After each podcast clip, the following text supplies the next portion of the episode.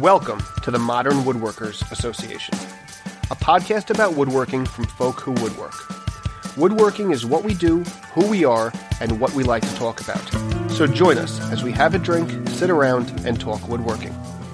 Hello, and welcome to the Modern Woodworkers Association. I'm pausing there to think of a number, and I have no idea what number it is. We're here on the floor at Fine Woodworking Live, and we're going to record this episode prior to the show start. So we're going to talk about what we're excited about and what we see going on here, and hopefully we'll get some thoughts on the uh, on the showcase, and we'll have more to come back with afterwards. So right now, I'd like to just kind of go around the table and everybody introduce themselves. I'm Dyami with M- Modern Woodworkers Association. Mike Powers, turning sawdust into groceries. Uh, Wilbur Pan with the uh, Giant Cypress blog. You know those old-fashioned blogs. I've heard of them. Uh, Matthew Morse MM Wood Studio. And uh, I'm Doug Plotke. I'm Dyami's dad. Woohoo! Something, something, something good comes out of being related to me. Um, all right, so since we're just here at the beginning of the show, and there's not all that much to talk about with the show yet, let's start as we normally do with what people are working on. So I'm going to continue to go around the table uh, clockwise because we haven't declared bull moose, bull moose rules yet. So, Mike, what are you working on? Right now, I'm working on adding some, I guess you'd call them embellishments or little extra detail to my uh, coffee table build off coffee table that I built however many years ago that coffee table build off was. My award winning coffee table. The best yeah, kind of coffee table. yeah, second place and whatever. Um, anyway, uh, I didn't really like the transition between the sides and the breadboard ends, so I'm adding some uh, rosewood. What would you call those, Matt? The little the little keys that go from the breadboard to the Oh, you're talking about the ebony ones we were talking about Yeah. earlier. Yeah. Um, what's the technical term for those? Aren't those called splines?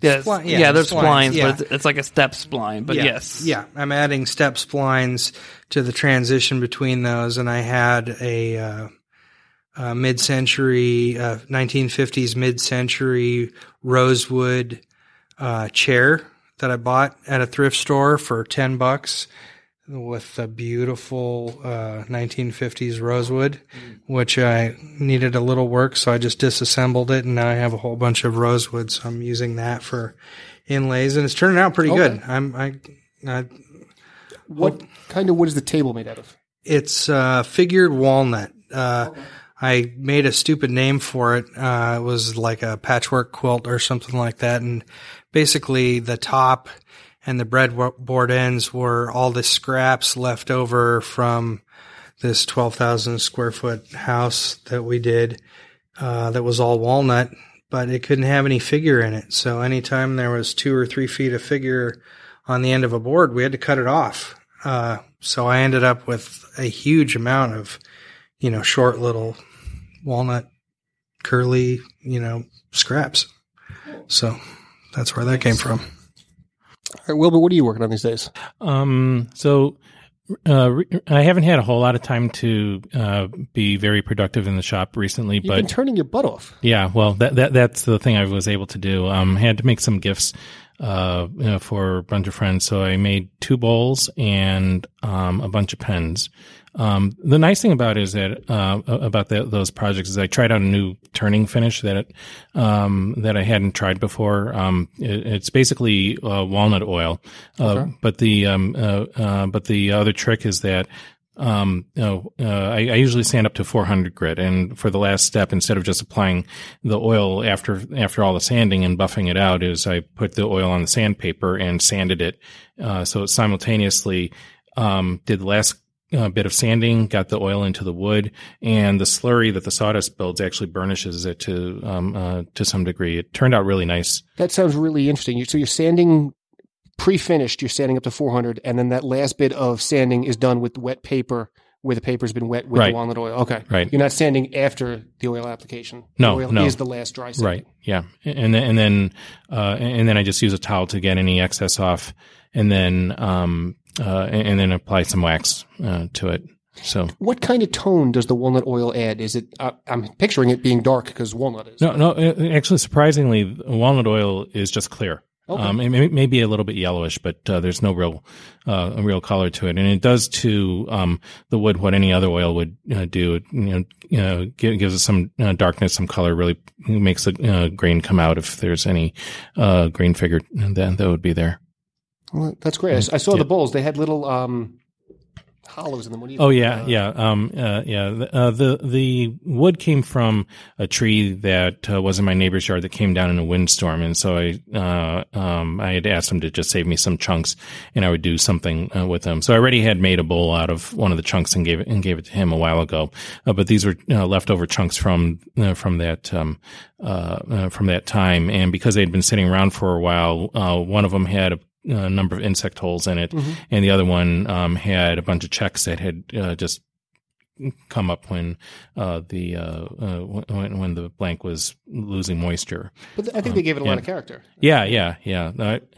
Yeah, so yeah, thanks. Um, there, there, there's an old saying in wood turning that um, if you have a perfect bowl, then you have a lovely utilitarian object. But if you have defects and checks and insect holes and uh, stuff like that in it, then it's art, and you can charge fifty dollars more for it. Only fifty. Yeah. Matthew, what are you working on? Um, not. I just finished uh, the Nakashima side table project for the school, so that's done. And in conjunction with that, I just finished editing, and now I have the plans I'm finishing up for it to get that posted to the school. So that's really it. I've not been in the shop; I've just been editing and working in You have- SketchUp. Now I'm saying your new shop. You're in the house now a year and a half, something like that. Uh, it'll be a year this coming Oh, June. Okay. Is your shop finally all set up? Yeah, yeah, we're pretty good. Everything's set up. Maybe a cabinet or two I like to build, but that's just extras. Okay. Okay. And Doug, what are you working on? Um, I am doing more architectural work. I have a a, a new room I built, so I'm going to do a deep tray coffered ceiling, and um, um, just a, a, a an idea that my carpenter gave me, which is going to be a lifesaver, is once we framed it out, we basically went in and uh, covered the entire ceiling with three quarter inch plywood and then sheetrocked it. So then when we're working out our design, we're not limited to attachment at, at framing. It's no matter where it lays out, we're going to be able to, to secure it. And um, the other element I'm adding is I'm doing a, a frieze tray around the side of it with all LED lights. So in the inside of the bays, instead of it being wood or, or just sheet paint, I'm going to do um, fabric, uh, insulation with fabric on it.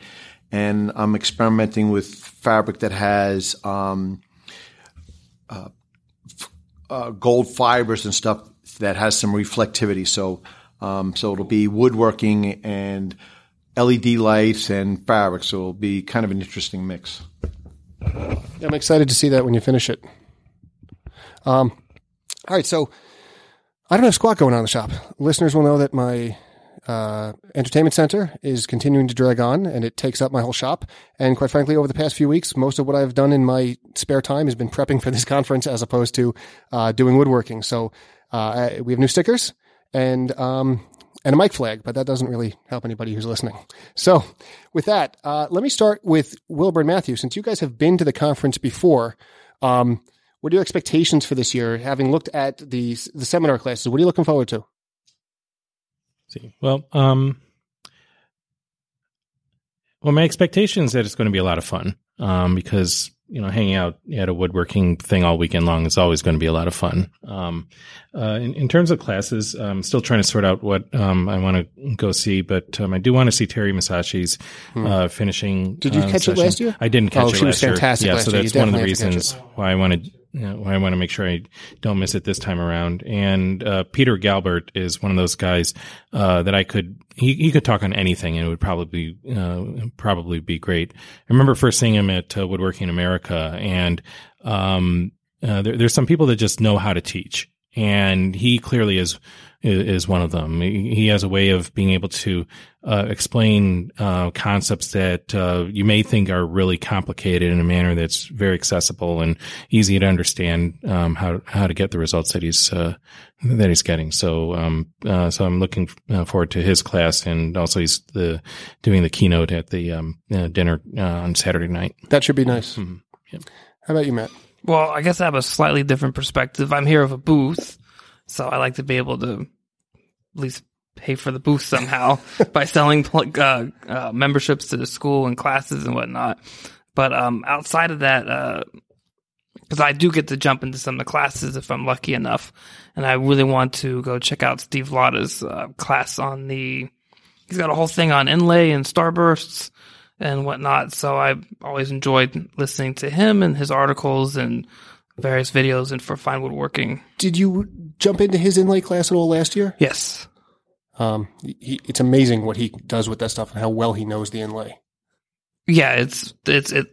He he cuts that and it's like watching uh, hot knife go through butter, where um, he just knows what he's doing and he does it right, and so it's very inspirational that way. Excellent. Well, for for you two virgins to the show, um, what what do you guys looking forward to? I think I'm looking forward to much of the same thing. Uh, connecting with other woodworkers, having a good time, and uh, I've already picked up a couple of things, even secondhand, uh, just looking at tools. Oh, you know, Vic Tesolin said he uses this for this, and I Don't didn't listen even to him. I didn't even hear it straight from him. but I already learned, you know, that obviously I need to buy another Veritas tool, and uh, it'll help me out. So Yeah. I, I think your work would finally be up to snuff if you Yeah, had more Veritas tools. exactly. So that's what I've learned so far. How about you? Well, um, I, I come from the school of more stuff is better. Um, so I'll be looking at what new stuff I can get. Have you bought a lathe yet? Um, I was just looking at the Rikons and that looked kind of interesting. So I'm going to, but I need to find out more information about it. So I'm, I'm thinking about a mid-size lathe. So, um, and, uh, w- w- one other thing I, I, I want to comment on is it's just the, it's just the tone of everybody here. It's kind of like this, soft, comfortable space that it's all these like-minded people. And it's, so it's, it's just kind of just a nice space to be in with, be around these, these, these people. So, uh, I think that's beyond what you're going to walk away with in woodworking. It, you know, it's just, it's going to be a nice couple days. That, that's that's absolutely right. That's that echoes what I've always said. Is it's about the experience of hanging out with the people for the whole weekend. And the classes are great, and th- everything about the conference is, is fine. But it's really hanging out with the people for the weekend that that makes all the difference. Um, now, Wilbur, is there a particular class you're looking to take? Since I see you eyeing the schedule. I'm only on the schedule because um, I haven't thought that far ahead.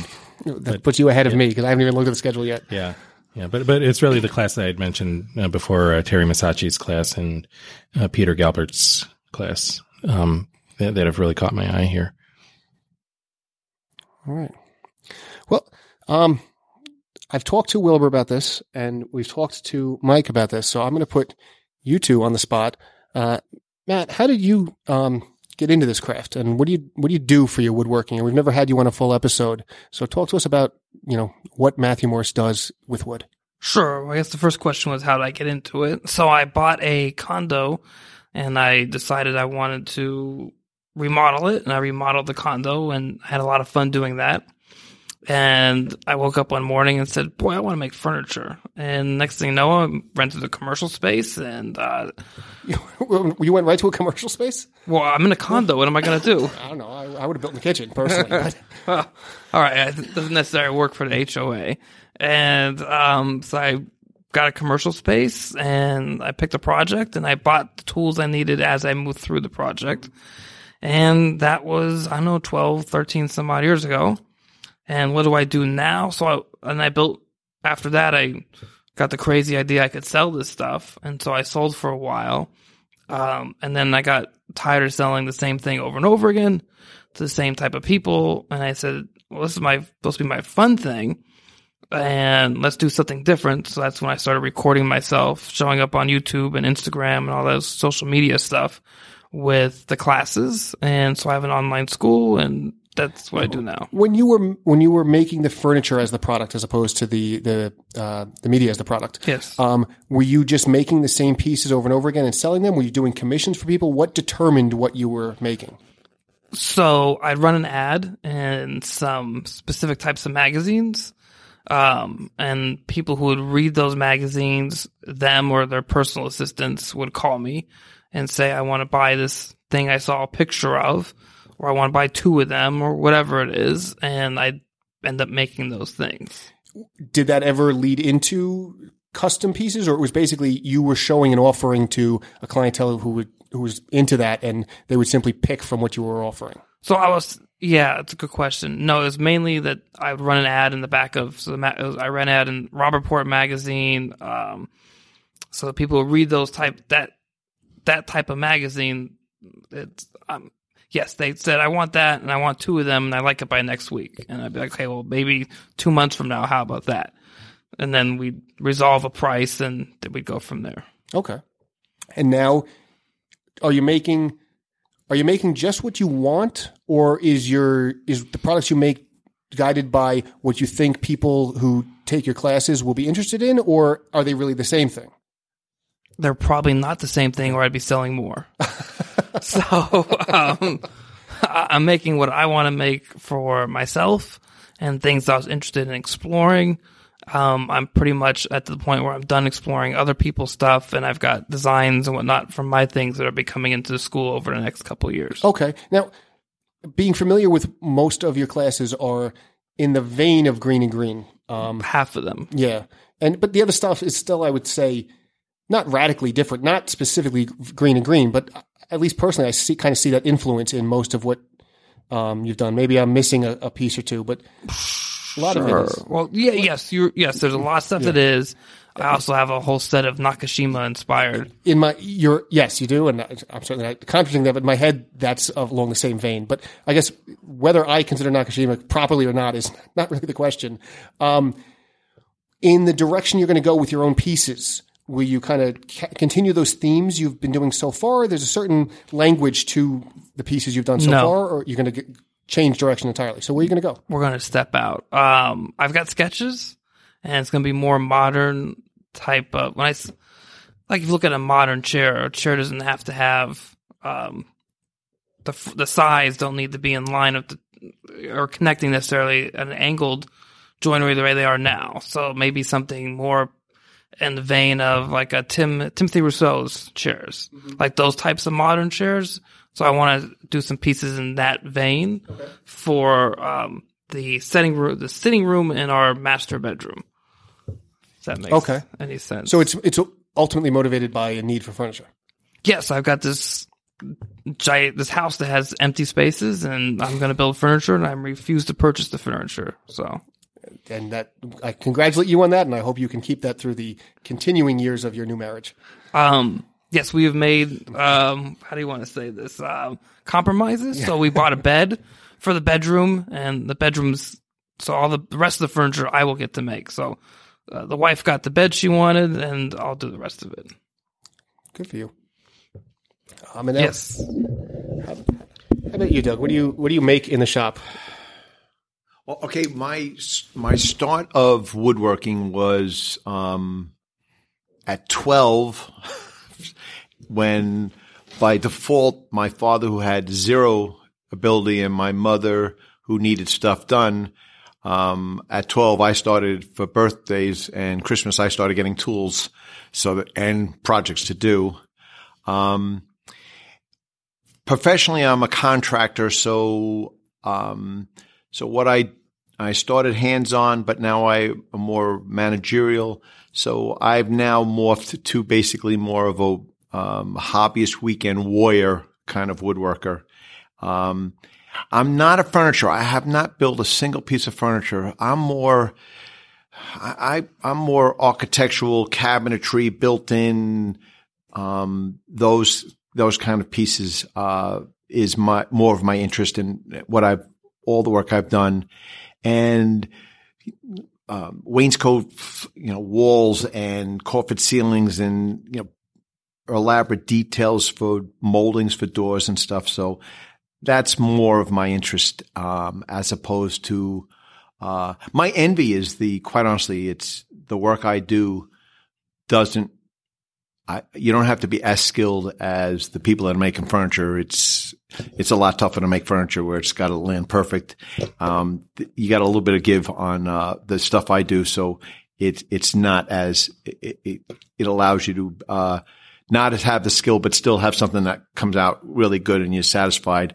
Um, the things that I've looked to try to uh, foray into that, um, it's been a challenge. And when you look at it, yeah, when you put that time and energy and, and not have the outcome that you're really happy with, um, I'm I'm envious of of the guys who hang in there and spend years to develop it, and and they've now blossomed to these you know really great craftsmen. So I'm not that guy yet. Just stay at it. All right. Um, well, before we wrap this up, um, I don't know what what should we talk about before we wrap up. I wanted to talk about the expectations, and we've we've done that, but I want to kind of dovetail this into a discussion after we've done all these things. So uh, I would ask everybody to look at the classes and not that you wouldn't pay attention if I didn't ask you to, but pay attention to the people you're seeing. And let's talk about how this goes afterwards. And we can really talk about what a conference it is. And I'll just say that so far, this seems to be set up identical to last year's conference. And I say that as a good thing. Last year's conference was successful, and I don't think you need to reinvent the wheel. Um, I think they've got a good formula down, and I'm certainly looking forward to it. So we'll talk to everybody during the show.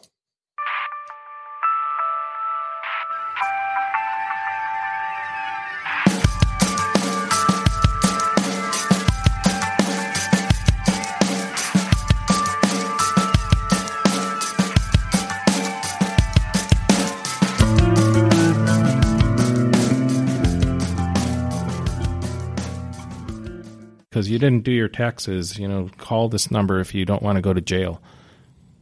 I don't want to go to jail. Yeah.